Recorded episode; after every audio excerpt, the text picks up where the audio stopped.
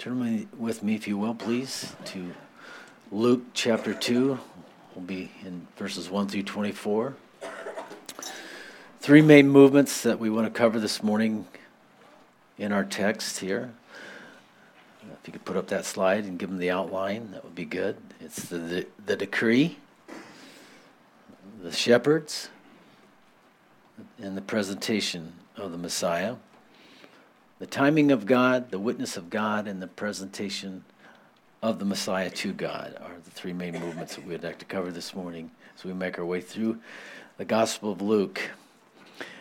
The appointed time. Well, I think that's one of the most fascinating subjects in Scripture and even in our own lives the timing of God. How and when things transpire in our lives. In this case, we have. Uh, in the verses 1 through 7 uh, something happening in the government and how God supernaturally moves through natural means so often. We're looking for the dramatic sometimes, the, the awe and wonder, things that ca- cause us to drop our jaws and gape. But sometimes the way the Lord moves, and quite often and most generally, really, is it's naturally supernatural. God is at work through the natural course of things. And in this case, we see that Caesar Augustus uh, is causing a census to be taken, and we'll pick this up in verse 1. And it came to pass in those days that a decree went out from Caesar Augustus that all the world should be registered. This census first took place when Quirinius was governing Syria. So all went to be registered, every one to his own city. Joseph also went up from Galilee, out of the city of Nazareth, into Judea, to the city of David, which is called Bethlehem, because he was of the house and lineage of David, to be registered with Mary, his betrothed wife, who was with child. And while they were there, the days were completed for her to be delivered. She brought forth her firstborn son and wrapped him in swaddling clothes and laid him in a manger because there was no room for them in the end. Now, I know this might feel like Christmas morning to you in reading that passage, uh, which, by the way, this year you know that um, Christmas is on a Sunday morning, so uh, we're going to do something a little bit different in, in that regard. So, just giving you a heads up. But uh, it's Christmas every day for us in reality. The gifts of God, the blessings of God, Messiah is here. And this is just the, the perfect time in Israel's history. God had been silent for 400 years. And then, we, as we've covered in the previous chapter, uh, he brings on the scene uh, a cousin, a near relative of Jesus in the flesh, uh, John the Baptist perform his ministry. God is no longer silent, he is speaking. Yahweh is on the move. And in this case, we're seeing uh, the birth of Christ. And I, as I started out here, the timing of God is such an amazing thing. He, because he has a plan. And I know there are those of, uh, that are critical of God in this way, like, you know, if, if, if God's really there, where's he at and what is he doing? His hand. I do not see his hand. I do not understand why we're living in this fallen world as we are. And there's lots of questions because of the pain and the suffering that people endure. But he has a plan, Galatians 4 4. When the fullness of time, and the word time there is chronos, if you pull up that verse, Galatians 4 4. But when the fullness of time had come, God sent forth his Son, born of a woman born under the law, to redeem those who were under the law, that we might receive the adoption of sons. That's the plan. God wanted to redeem fallen mankind. He's never taken his eyes off the, the issue at hand. From the very beginning, it was all about Yahweh and his family. Christ coming in the Old Testament was veiled. People did not understand the role of the Messiah. There were very few that understood that the Messiah would suffer and die. The Essenes a religious group and sect of the time. They got it. They seemed to, from their writings and from uh, what we read about them, uh, they seemed to understand that Messiah would die. The Pharisees and others who were blind uh, because of their greed and, and lack of real spirituality uh, did not understand nor did they grasp what God was doing. If the first coming was veiled, how much more is the second coming of Christ going to be veiled? And we can sort of get caught up in this prophetic thing, you know, like especially what's going on in the world today. Are we are we in the book of Revelation? What chapter are we in? Which which which wait, you know, Go ahead, chase your tail. You're not going to be able to figure it out. What is the main thing about the second coming that Jesus told us about? And this, we should not take our eyes off this. Be ready. Be watching. Be praying. Have oil in your lamp. Go about the Lord's business. He'll take care of that if we take care of what we're supposed to take care of. But I love this subject, you know, uh, 1 Thessalonians 5 1, but concerning the times and se- seasons. These are two important words when it comes to God's work and God's timing. Um, Acts 1 7, um, Jesus said to the disciples who were so anxious, Are you going to come, now that you died on the cross and you've risen from the dead, are you going to step the kingdom now? Are they just like little kids, you know? Please, right now? I just love the way he's such a fatherly figure to us. He just is not for you to know the times and the seasons. Chronos and Kairos, the times and seasons which the Father has put in his own authority. Times or chronos is the me- a measured duration. And in this case, for us in our time, it's the end times. It's measured. It's already planned. He's not going to change his mind. Oh well, that happened. I better I better slide this back a little bit. Oh, oh, I need to move it up a little. No, there's none of that. It's already purposed and planned, and that's a wonderful thought for you and me. And Kairos, the definite or suitable time, which um, carries the idea really of a, an occasion. And I like uh, what I picked up from my Bible dictionary, times and seasons. Uh, these are two really important words uh, when it comes to God's work, but they're different from each other. Uh, one refers to clocks and calendars, the chronos, and the other seasons or occasions refers to psychological moments. Um, the idea that when it's ripe, perfect, and so is the case here. It was the right time for Jesus to be born. Not one day sooner, not one day later. It was the precise precision timing of God. And as I said, he God often uses natural occasions to transpire. That we're just these things can go on so uh, sort of undetected to the natural man. But he does make himself things known to those who are paying attention, those who are seeking God, those who want to know. Uh, he reveals his secrets to, and I think that should be encouraging for each one of us. And I, you know, I think they're just God has just this uncanny way of of, of fulfilling His word, and He's just his, his ways are so mysterious. They're just they're just nearly impossible for us to get a grip on. You know, you can go out and look at the stars and the galaxies and be in awe and wonder, or you can, you know, watch one of your nature shows and when they go to the sea and all those amazing creatures that are in the sea. And those are show the greatness of god the genius of his creativity but in some ways they're sort of impersonal. But what really is personal when you think about how involved god is in your life and in our lives and, and a lot of times it's almost undetected. We don't even perceive that god is really at work within us. We should consider that, though. You think God is involved in everything in your life from conception until you leave this planet. He's got your hand on every he has his hand on every one of us in every facet of our lives. And I think that should strike us with awe and wonder as much as the stars and the sea creatures that he's made.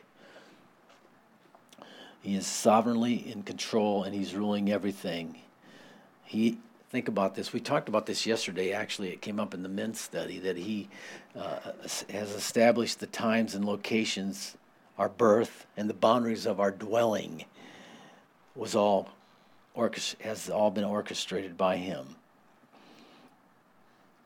And one of the thoughts that came out, and I think it's quite true, as I'll verify it through scripture here in a moment, is that regardless of what we may think, like this individual we witnessed on the video this morning, it is believed that God is so in control, He places every person in history at the right time, in the right location, that would be the best for them to come to know Him. He's orchestrated all the events and circumstances in their life to bring about a, the most optimal point in time where they could receive grace and repent and become part of His kingdom. I believe that that's how God operates because He's a loving God, He's a kind God. If anyone will come in brokenness and repentance, in that time they'll be reconciled to Him, and God will reveal Himself to them. In Acts 17, verse 24, would seem to confirm this logical thinking to us. God, who made the world and everything in it, since He is Lord of heaven and earth, does not dwell in temple made with hands, nor is he worshipped with men's hands, as though he needed anything, since he gives to all life, breath, and all things. And he has made from one blood every nation of men to dwell upon the face of the earth, and has determined their pre appointed times and the boundaries of their dwellings, so that they should seek the Lord in hope that they might grope for him and find him though he's not far from each one of us. For in him we live and move and have our being. That should strike awe and wonder in the hearts of every one of us. He sovereignly rules over each one of us and each one of our circumstances. The timing of God, it's at work, even in our day. In verses 8 through 20, we have hear the witness of God. You know, God has a message to hear. And as, this applies to us, if God placed you and I at this point in time in history, and even this day that you're attending this church or you're part of this church, you're here by the divine providence of God. He has a message for you to hear and a message for you to deliver. The shepherds were God's chosen ones here. And I'm of the opinion that these weren't just any shepherds, they were near Jerusalem. And shepherds were not exactly uh, people that uh, were generally thought well of or uh, fond of. You're, you're raising these smelly, stinky sheep. It's kind of like if you were living next to a, a, a chicken farm or if you were a, uh, a pig operation, a, a, hog operation, you know, there's certain things that, that are not pleasant if you live in that area. And I'm not saying that this was a, a, gross error, but it would have that issue if you had them penned up and all. But these shepherds were allowed to be in that area because I think they were producing, as it were, and raising sheep for the temple. So, what better witness would it be than for God to send angels from heaven and deliver to them this glorious privilege of going to see the Messiah? You guys are raising lambs for the temple, for the sacrifice. Well, by the way, let me show you the real one. And he's not a sheep in that sense, he's a man. He's my son.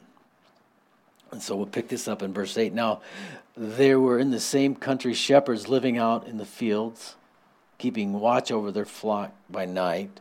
And behold, an angel of the Lord stood before them, and the glory of the Lord shone round them, and they were greatly afraid.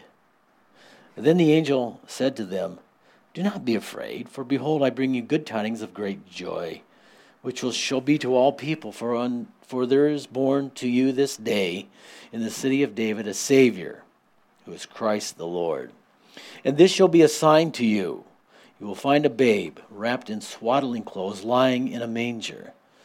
And suddenly there was with the angel a multitude of heavenly hosts praising God and saying, Glory to God in the highest, and on earth peace, goodwill toward men. And so it was that when the angels had gone away from them into heaven, that the shepherds said to one another, Let's now go to Bethlehem and see this thing which has come to pass, which the Lord has made known to us. And they came with haste and found Mary and Joseph and the babe lying in a manger. Now, when they had seen him, they made widely known the saying which was told them concerning this child. And all those who heard it marveled at those things which were told them by the shepherds. But Mary kept all these things and pondered them in her heart. Then the shepherds returned, glorifying and praising God for all the things which they had heard and seen as it was told them the testimony of the shepherds. They were simply doing their job, keeping watch over their flock by night, raising lambs for the temple worship, quite possibly.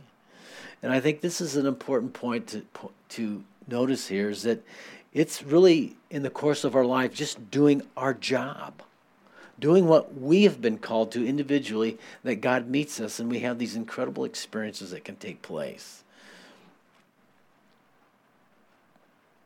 just I just again God is so involved within our lives and following the natural course of human events, he just interrupts us sometimes with spiritual encounters.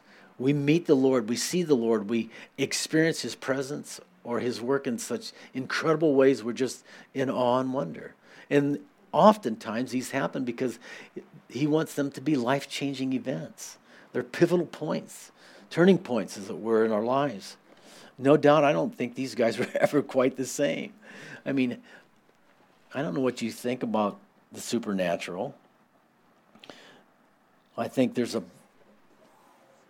an issue in the Western culture about the supernatural. We're a very materialistic culture, scientific and all. And we sort of, generally speaking, our culture looks down upon the supernatural. It's cuckoo stuff. You know, they sort of look at you with, like, and roll their eyes, thinking, you know, get a grip on reality, you know. So I have to ask the simple questions here. Do you believe in the ministry of angels? You know, Hebrews tells us that we have to be careful that we might entertain angels in unawares. You know, how are you treating that stranger? And uh, if you treat a stranger badly, what if he reports back to heaven and say, "Yeah, that guy was really rude, Lord." You don't want that report, right? So we're supposed to be kind to everyone, regardless, right? But how many people, even in this church, in this city, have a supernatural worldview? It's really easy to, to, to not have that because of, we're surrounded by this technology. We have science. All of the science. Okay. Look where that's gotten us, you know. But I digress, yes. These guys were simply doing their job, and God thought it necessary to deliver them a message that not only did they need to hear, but the people around them needed to hear. They left the, the place after seeing Jesus as a babe, glorifying and praising God. When you have a message from heaven and that message is burning in your heart, you can't help but share it. Jeremiah is a good example of that, even though he was ministering under very difficult circumstances. And he was tired of being persecuted, frankly. Tired of being mocked, made fun of. You know, the dungeon life wasn't exactly fun being stuck in the mud, literally had to lift him out, if you know the story. I'm done. I don't want to do this anymore. I've had it. Just get somebody else to do this, Lord. I'm tired of being the whipping boy here, you know. And what does it say? His the word was burning in his heart. He could not forbear. He couldn't handle it anymore. I've got to speak. And when you have an encounter with God and the Word of God is truly in your inner man, you're going to speak it. And would to God He'd light a fire in all our hearts, an eternal flame that would grow brighter and brighter as the days progress. Notice the glory of God shone around these angels. They brought the presence of God to these shepherds at night. Do you realize when you have a message from God, you are bringing the glory of God? It's going to shine through your life as it should. And in that message, people will listen because, whoa, whoa, whoa, this is not just ordinary speech. These are just not an ordinary, this is just not some, you know, water, you know, the water hole talk, right? This is, this is a message from heaven, it's something I should hear. And it can come in subtle ways, different ways, maybe a, in a shoebox way. Yeah? It's, God has his ways of shouting into our hearts, into the hearts of people who have need. But if we would have an encounter of the supernatural, our natural reaction is going to be fear. There's something about living in this fallenness that we are captured in, so to speak, that when we encounter holiness, it freaks us out. Whoa. You get around, and I've been around pastors that were really powerful in the Lord in my younger years, especially, and I'm like, wow, there's, that guy's close to Jesus, man. I mean, and, and it was a humility. There was nothing, you know, about them. They were just being who they are. It, but it just came out, and I'm like, wow, it's like conviction to be around like a person like that. But I mean, can you imagine? They bring the glory of God with them.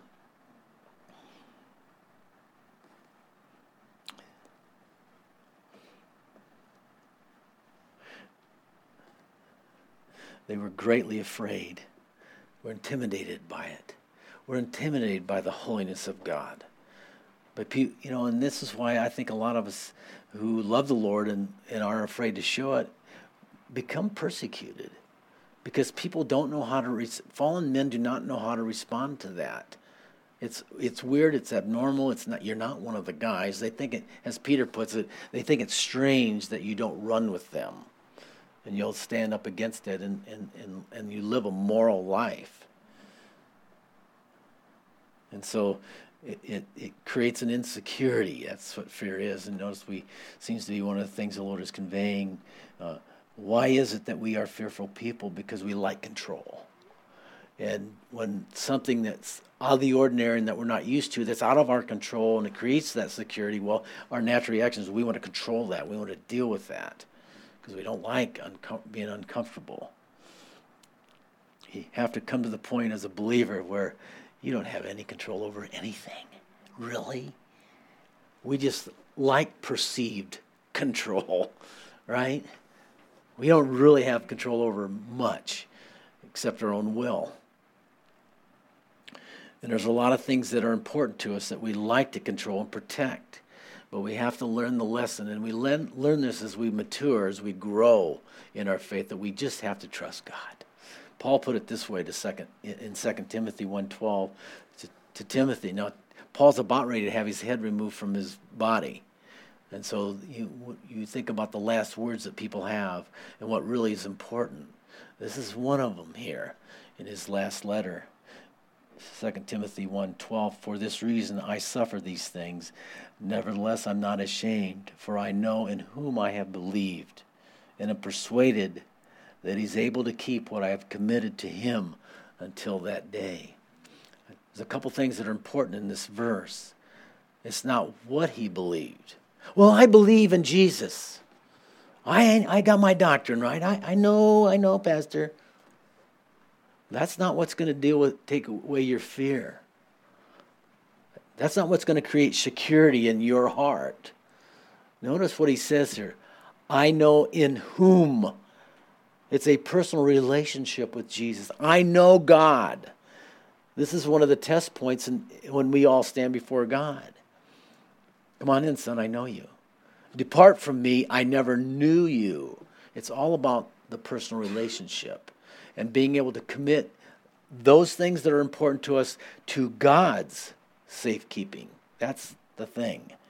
Uh, keep what I have committed. And that takes an, a, a mental purposeful act of our will on our part to bring it to God. Say, Lord, this is yours. I can't handle it. I don't need to control it. I'm trusting you for it. You know, God's a pretty good watchdog. Yeah? He can take care of a lot of things. Have you noticed that? He's pretty good about taking care of things and, and um, holding things together, like the whole planet, and the whole universe. You know, Colossians is a good book to remind us about that. By His Word, the Lord Jesus, Him, the Word, He holds everything together. That's why I just find that really quite fascinating. You know, Peter says the elements will melt with a fervent heat. So if you put those two together, what's going to happen in the end when it's time for the Lord to remodel this place, this planet, and lift the curse, and there's a new heaven and a new earth? He's just going to let go. The natural thing of atoms being held together, like it's sort of weird, positive and negatives, like, wait, how, how does that work? That's why we split them and boom, you know. And he's just going to go, I'm done. What an explosion that's going to be, right? He's powerful. You think if he can hold the universe together, he can hold your life together and the things that are important to you? I think so. I think you think so too. But in this message, there's three things that are important to us, I think. They, these angels delivered a message that would change the world forever. That's how important that message was. And it was important for the shepherds to get that out. We have a message that needs to get out, a message that you've received and has changed your life. It's a message that everybody else needs to hear so that it'll change their lives. One of them, the first point in that being faithful to that message is getting over your fear. Fear not. Don't be intimidated by things of God. Do not run away from them. Do not be insecure about it at all. God is loving and kind, and His plan is powerful and it's good. That's what He says. That's point number two. Look, I've got good news for you, fellas. I know you've got to deal with these dirty, stinky sheep on occasion, and you've got to make them presentable to the temple. But I've got some really good news for you. And it's not just for you. Number three, it's for everyone. Don't be afraid. Don't be afraid of what God has for you, what He has for you to hear and to receive. Now, the second one is that it's good news. How many times, I wonder if sometimes if this is why people don't really want to go to church. Because, well, you know, it's just going to be bad news. We're going to hear some politics, you know, about how bad it is in the world. Well, you might hear a little bit of that, but you don't need to be reminded of that because you already know that's a problem. You need to hear the word. And sometimes we do need to say some things that are not pleasant. But generally speaking, God has good news for each one of us. I mean, I think that's a, a lot of times people don't want to pray. We start the, the thought of God coming into your mind, like, well, I have thought some bad things here, man. And so, like, God's mad at me. God's angry with me. He's actually really disappointed in me. And I think that's the natural man in his thought process that couldn't be more further from the truth. God is for us, He's not against us. We've got to have a paradigm shift within our minds when it comes to our approach to God and not be afraid and intimidated about our approach to Him. Romans 8:31 through 35 should convince of this fact, and it might be good for us to memorize this. What shall we say to these things? If God be for us, who can be against us? He who did not spare his own son, but delivered him up for us all, how shall he not with him also freely give us all things? Who shall bring a charge against God's elect? It's God who justifies. Who's he who condemns? It is Christ who died and furthermore is risen, who is even at the right hand of God, and he even makes intercession for us. Who shall separate us from the love of Christ? Shall tribulation or distress, persecution or famine or nakedness or peril or sword? No. God is for you. God is on your side. He loves you. You're his child. That's good news. That's not bad news. Hallelujah. It was a message of peace, a message of blessing. And that's the same message that God has for you. Maybe you're carrying a load. Maybe you're, you haven't really rolled things over in the idea of committing it to the Lord. And you need to do that. And if you do that, you will experience peace. You'll experience a blessing from Him.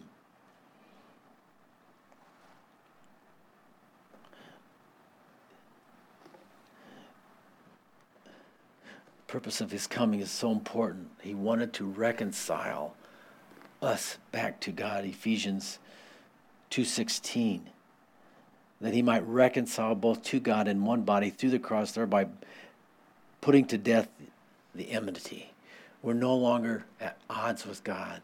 The wall of separation has been destroyed by the finished work of Jesus Christ on the cross.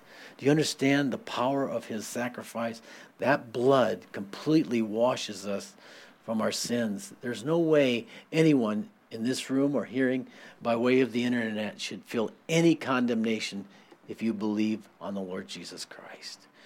The power of the blood to remove the guilt. And we've all committed sin and we all need forgiveness, and it's there. And we should have that continual approach to God, knowing that He's no longer holding us accountable for our sins. We're, we're forgiven. How powerful that is. That's what Ephesians 2:14 says. For he himself personal. He himself is our peace. He made us one both and has broken down the middle wall of separation. That's why Jesus came. That's why he was born. In this the Savior, the Messiah.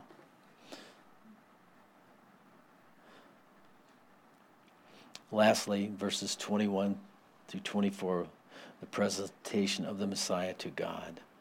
And when eight days were completed for the circumcision of the child, his name was called Jesus. The name was given by the angel before he was conceived in the womb.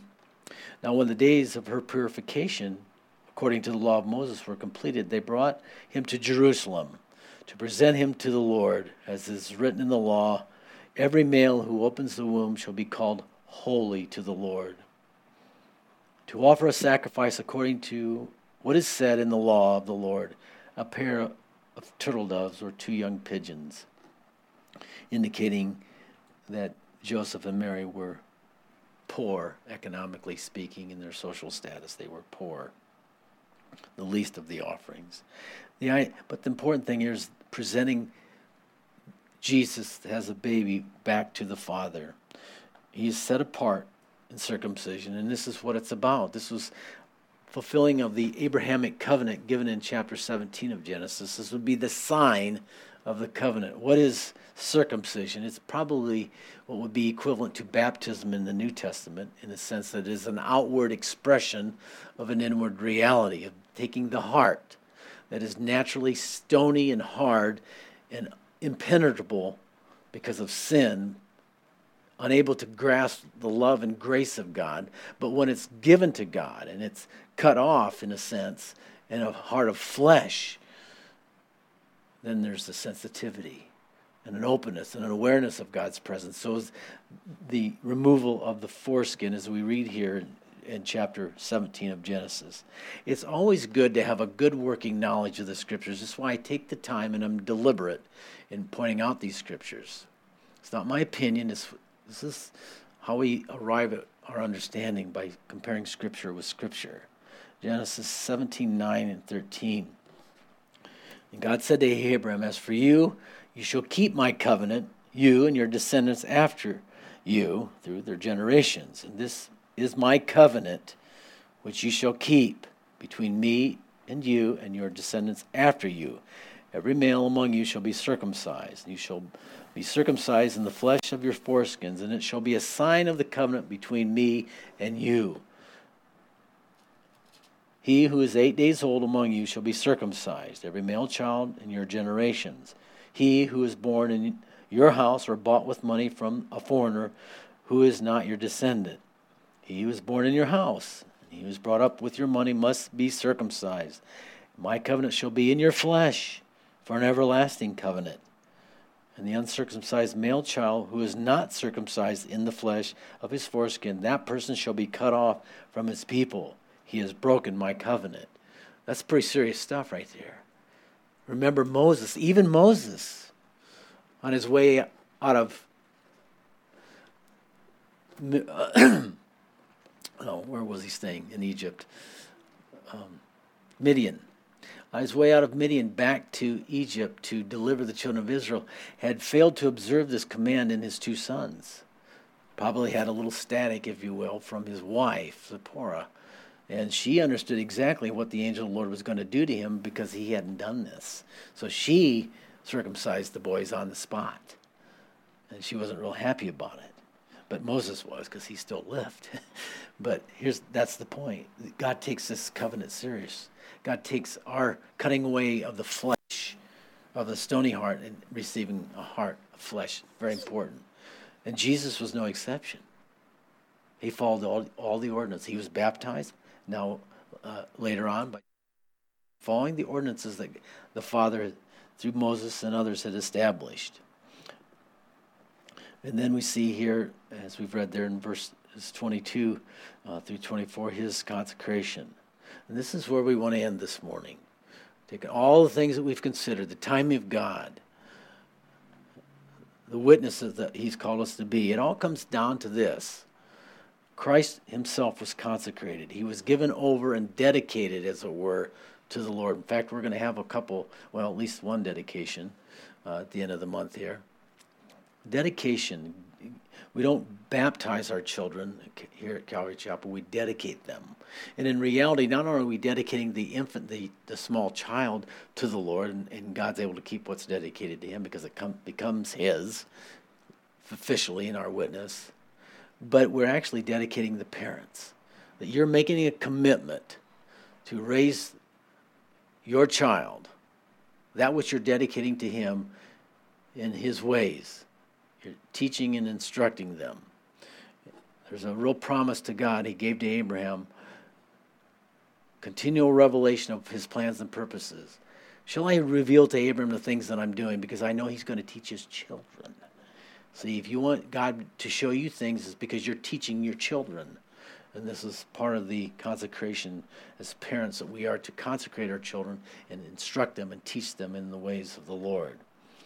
Jesus himself was set apart to do the will of God. That's why he came. In the volume of the book, it was written of him. He had this confession, a good confession before Pilate, we're told. John 18 37 asked him, Are you a king then? And Jesus answered, You rightly say that I am a king, and for this cause I was born. And for this cause I have come into the world that I should bear witness to the truth. Everyone who hears is of the truth hears my voice. Powerful. For this cause I was born, incarnation. For this cause I came into the world. He's of divine origin. He's not just a man, he is God come in the flesh. To bear witness, he had a mission from heaven to tell us the truth about our, our situation here. He was set apart to do God's will. He was set apart for the revealing of God's word. All the prophecies of his birth, his life, his ministry, suffering, his death, it's all right there in the Old Testament for us. John referred to him as the Lamb of God who takes away the sins of the world. And Jesus set himself apart for this very purpose. What's amazing when you read in Isaiah 53:10 that it pleased the Lord to bruise him. That's a hard pill to swallow. It put him to grief. It wasn't that he wanted to see his son tortured, or he took joy in that, but his sacrifice and what it would provide. When you made his soul an offering for sin, his he shall see his seed and prolong his days, and the pleasure of the Lord shall prosper in his hand.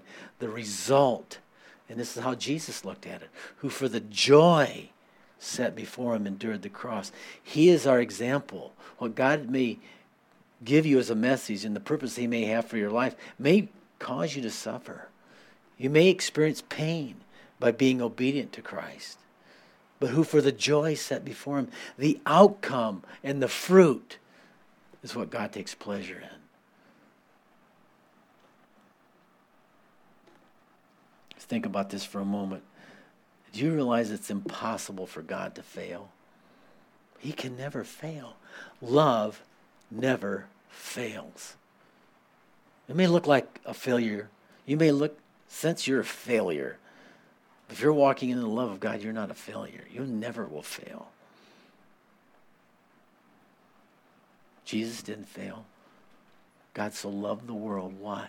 That he gave his only begotten Son. In giving his Son, was that a failure? No. He looks like a failure to the world. He got crucified. Wow, that look, you know, that, that's real pleasant. it's because they don't understand what it provided for you and for me. He was set apart. This consecration is what is the setting apart for God to use us. There are many things as we close here that ple- bring pleasure to the Lord. Do you realize you can bring pleasure to God?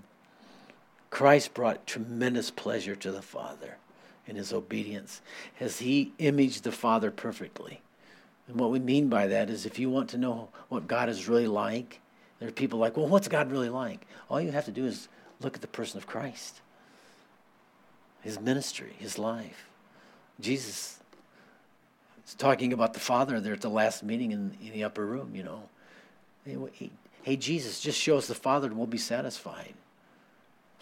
And Jesus probably had almost like a dumbfounded look upon his face, hearing that. It's like, are you kidding? If you've seen me, you've seen the Father. What does that mean? That means he imaged the Father perfectly. If you don't want to want to know, really want to know what Yahweh's like, examine the person of Christ. He's kind and he's gentle, he's lowly and meek in heart. And he pleased the Lord. He brought pleasure to the Father there are at least six ways you and I can bring pleasure, and I'll close with these. When his plans come to fruition through your life. When Jesus finished his course and he, he said, he cried out, It is finished, the joy and the triumph of joy that must have filled heaven. It is finished. He accomplished it. When you do the work of the Lord and you fulfill your mission, it makes God very happy it blesses him. And other things that pleases God is the timing of important events in your life. When you obey, and I obey, and God sort of pulls it off, it brings pleasure to him. Puts a smile on his face, as it were. You know, and it also puts a smile on his face when he reveals his plans and purposes for you. And you go, wow, really? You want to do that?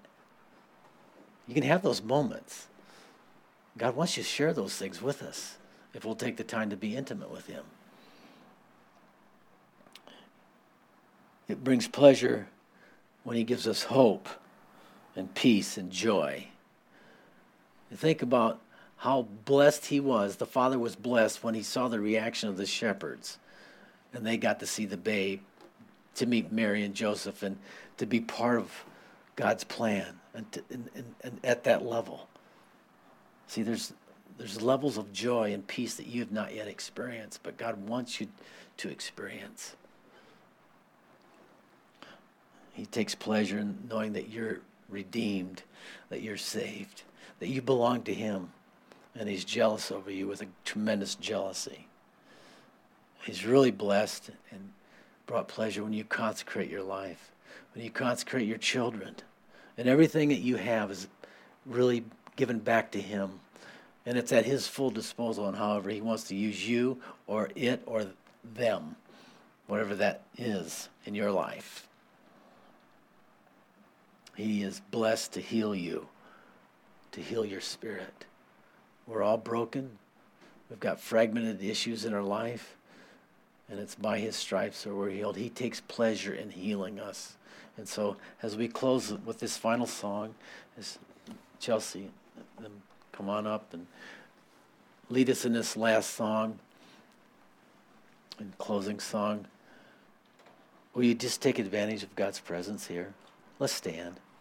Just take advantage. And not, not in, a, in a negative way, but in a, in a way that you're exercising faith. God is here. The presence of God is here. It's, it's for us to enjoy, yes, but it's, it's that God wants you to receive all that He has.